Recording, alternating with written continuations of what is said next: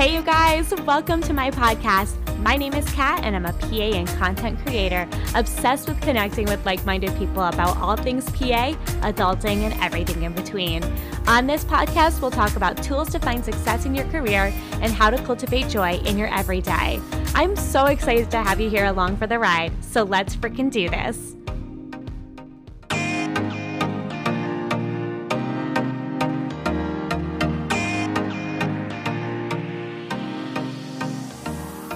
Happy Monday, you guys. I have a short and sweet episode coming up here all about paying off debt versus investing, courtesy of my husband, Chris, who put together this little investing in our future presentation last week, which you may have caught snippets of on our stories.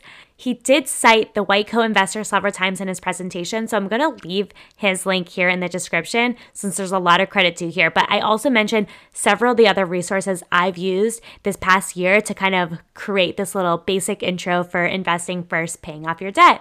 I also want to invite you to listen to our other financial episode with Kristen Burton at Strive with Kristen. She paid off like $160,000 of student debt in like 16 months. She's amazing and so inspirational. And we spoke a lot about some similar topics that we're going to touch upon today. So definitely listen to that episode. It's a really good episode and probably my most listened to episode I had so far. So this is just a basic intro. I'm so excited to have you here. Let's get started.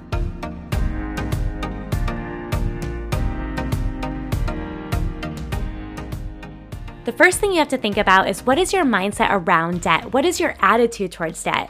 Dave Ramsey, who you may have heard of, bases his entire debt-free journey motivation on the psychological component debt plays in our lives. And the White Coat Investor says the more you dislike being in debt, the more likely you're going to want to pay this off before investing. Now, I was very much in this world prior to this year, prior to looking more into this, prior to having conversations with my husband about what our debt looked like versus what our investment future could look like and so on.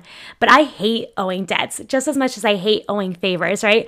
Now, it was probably silly of me to get into this high amount of debt anyways in the first place, but there is such a thing called good debt and bad debt.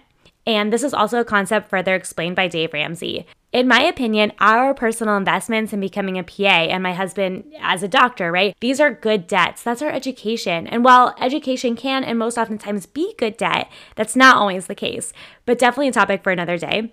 Massive amounts of credit card debt, probably not good debt. Financing a brand new car, probably not good debt with the depreciation values. But my point is, you have to decide for you how much of a weight debt carries in your life. After speaking with Kristen Burton on here, dare I say, listening to my husband's financial presentation, don't tell him I said that, and just doing my own studying on the matter, I'm learning I might be able to let go of that emotional harness being in debt right now has on me so that I can reach financial freedom and independence sooner, which might not make sense when you first say it like that, but it will make sense as we talk more in our episode today. But these two things are very different, right? Financial freedom to me, that's debt-free freedom, or debt freedom, right?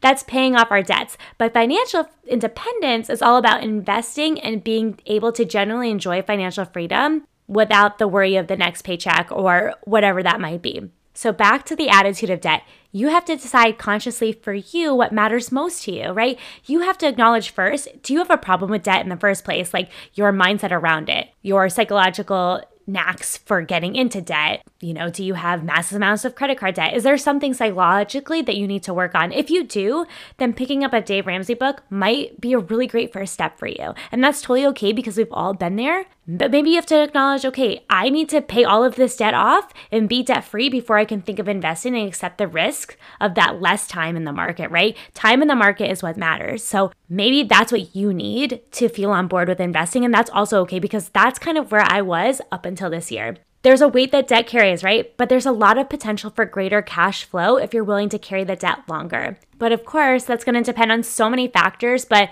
simply put, a lot of it depends on the interest rate of your debt versus your potential earnings from your investment. So we'll talk about that very much on a basic scale going forward in this episode. Let's briefly talk about the interest rate of debt versus investing. Let's say you have federal student loans averaging like 7% or private loans at 10%, and investing, while not always guaranteed, maybe averages like 8%. It probably makes sense to pay off your debt first. If you're banking on making 10% from your investments and you've refinanced your student loans to like under 3%, well then maybe it makes sense to carry your debt so that you can earn more on your investments. Don't forget though, investment returns are post-tax, expenses, fees, whatever it is required for you to obtain a return from these. But if this is essentially a wash compared to your debt, then the burden of carrying the debt may not be worth it. I also want to bring up one point here. Your level of wealth matters, and this is something the White Coat Investor alludes to.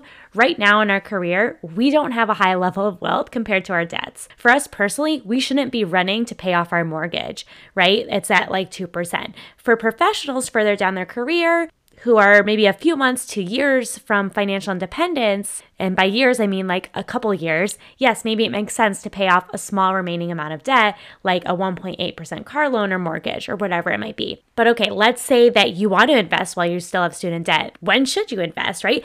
My answer is, and the answer I've always gotten from many of my colleagues is yesterday, right? Time in the market matters more than market timing. I will say though, the ultimate sweet spot is investing when the market drops and withdrawing when the market is high, but for simplicity's sake, we're going to say at the very surface level, I'm just going to assume you're investing in long-term index funds that average around 8% for returns. So those are ones you're going to invest in and not touch for many, many, many, many years. Now that we've established that we still have debt, but we want to start investing, and that we should invest sooner rather than later because, again, time in the market matters more than timing the market, let's talk about the top 3 steps in chronological order you should take to start reaching your financial freedom and independence goals. Literally every resource I've read on the matter, every trusted colleague I've spoken to, in addition to Kristen Burton, our financial coach, also PA Rockstar, who was on this podcast about a month ago, and the White Coat Investor says the same thing when it comes to these 3 steps. Step 1, get your employer match. This is a literally free money. So yes, it's for retirement and you pay a big penalty for accessing it earlier than the allotted age, so don't touch it. But if you get a match, take it. Basically how this works is you put in a little money from your paycheck, every paycheck, to your retirement, and your employer does the same up to a certain percentage. So my recommendation is if you're still in massive amounts of debt and you still want to contribute to your 401k, or whatever plan you have with your employer and your employer matches, contribute up to the match. For example, you contribute 3% from your paycheck and so does your employer. Example, for simplicity's sake, with real numbers, your check is $1,000 and you contribute 3%, which is $30, and so does your employer. You keep doing that with every paycheck, that's gonna build over time. So I definitely recommend doing this, and everyone I've spoken to agrees with the same concept. Step 2, pay off high interest debt, meaning 8% or more. Remember how we were talking about how 8% investment returns can see high revenue later on down the road? The same applies to debt that carries 8% interest. Paying off your high interest rate debt is also an investment, kind of like working backwards, right? Because most of us are young professionals or students, some of you may also have student loans with interest rates near 8% like I did. And those were federal, right? And some of you might have private loans which are even higher.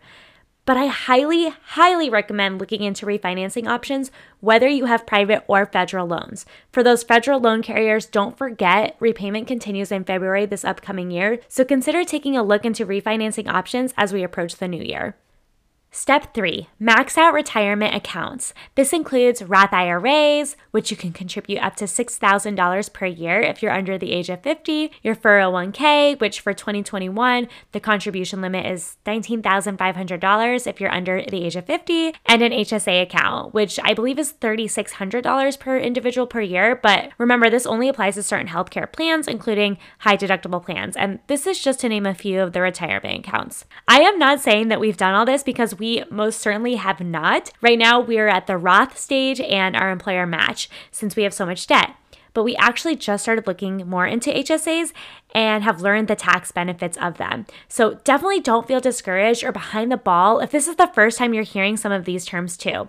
This isn't exactly the high school curriculum we learned, but honestly really needed to know like 10 years ago. Okay, so that covers our top 3 steps. These are the basic first steps to investing while you have debt. And I forgot to mention something really important that Chris and I discussed in depth the other day along with this presentation, and that's the importance of an emergency fund and budgeting before you even address where you allocate any extra funds, if you can at all. For reference, an emergency fund can be a pocket of funds that cover expenses for 3 to 6 months if something devastating were to happen to your income.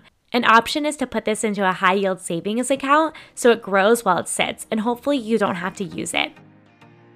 That about wraps up our episode today. I hope that this was helpful. I know it was short, but I hope it was sweet. I hope it was educational, informative. If this was, please let me know in the reviews or share this podcast on Instagram and tag me.